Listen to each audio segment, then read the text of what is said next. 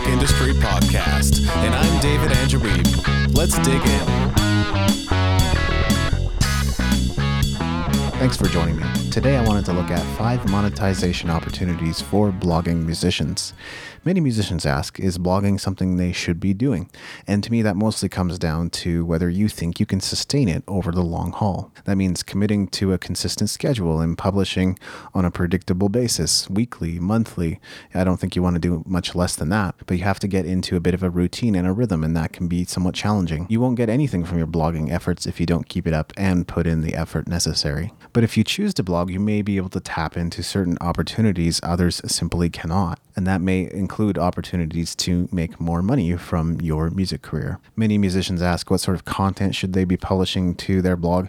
I think that's a separate discussion for another time, and there are many possibilities here, but I'll just throw out a few so you can get an idea of what to post. You can share updates for your fans, tour diaries, reviews of various products or venues, and anything local. It's much easier for you to connect with people that are in your locality as opposed to those who are further away, which means if you talk about their products, their services, their businesses, or any other effort they might be involved in, it gives them a chance to share their message and spread what they're doing with others. So most people are happy to get that kind of coverage and even share it with their friends and perhaps reciprocate in some way. So let's get into these opportunities. And just so you know, you can take advantage of some of them even if you aren't a blogging musician. Number one is advertising. And I think the easiest route most people can take is to sign up for Google AdWords and begin placing ads on their website. It can be very difficult to make money with ads. It usually takes a lot of time and effort. And you also need a significant amount of traffic to your website, or else you won't see much traction with them. But if you're blogging regularly, that means you should be attracting regular traffic to your blog, especially over time.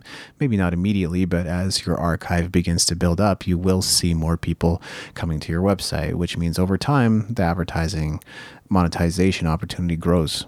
Number two is affiliate marketing. If there are specific products that you can recommend to others, then you can earn a commission on them. I talked about affiliate marketing in an earlier episode, so I want to point you to that one as well. But I think the easiest way to get started here is to sign up with Amazon Associates since they sell just about every product under the sun. Once you're signed up, you'll be able to search for specific products and the link code that you need to use to promote those products through your website. Just like with advertising, you may not see a ton of traction with affiliate marketing early on. It's only as your traffic grows and you build trust with your audience that you'll begin to see people purchasing and then earn some commissions on those products. It can be a lucrative opportunity, but getting to that point is difficult, so I wouldn't count on it. Number three is selling digital products such as ebooks.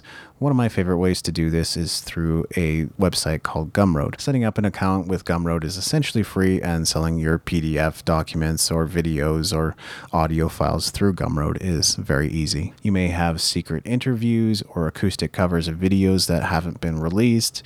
You may have footage that nobody has seen yet, and these are the kind of extras that your fans could be interested in. So if you have merchandise and physical products already, it's possible that your fans would also appreciate some kind of digital product that they can purchase from you as well. And speaking of physical products and merchandise, that's number four. So whether it's CDs, t shirts, pins, stickers, sheet music, or books, if you haven't monetized your website in this way, you are definitely missing out. These days, you can set up an online store relatively easily, whether it's with a WordPress plugin or Shopify or something else. Number five is lessons. So you may be able to offer some kind of music lesson through your site, such as guitar, bass, drums, or vocals if you are particularly skilled in any of these areas. And you could potentially even do the work from home because you could offer Skype lessons. For this podcast episode, I picked out five examples of different things you can do to monetize your blog, but there are so many other ways to go about it. I just thought these were the most accessible and probably some of the easiest to wrap your head around.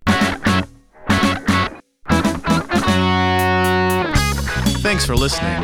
Make sure to go to musicentrepreneur.hq.com for show notes and other goodies, and leave us a review in iTunes to help us spread the word.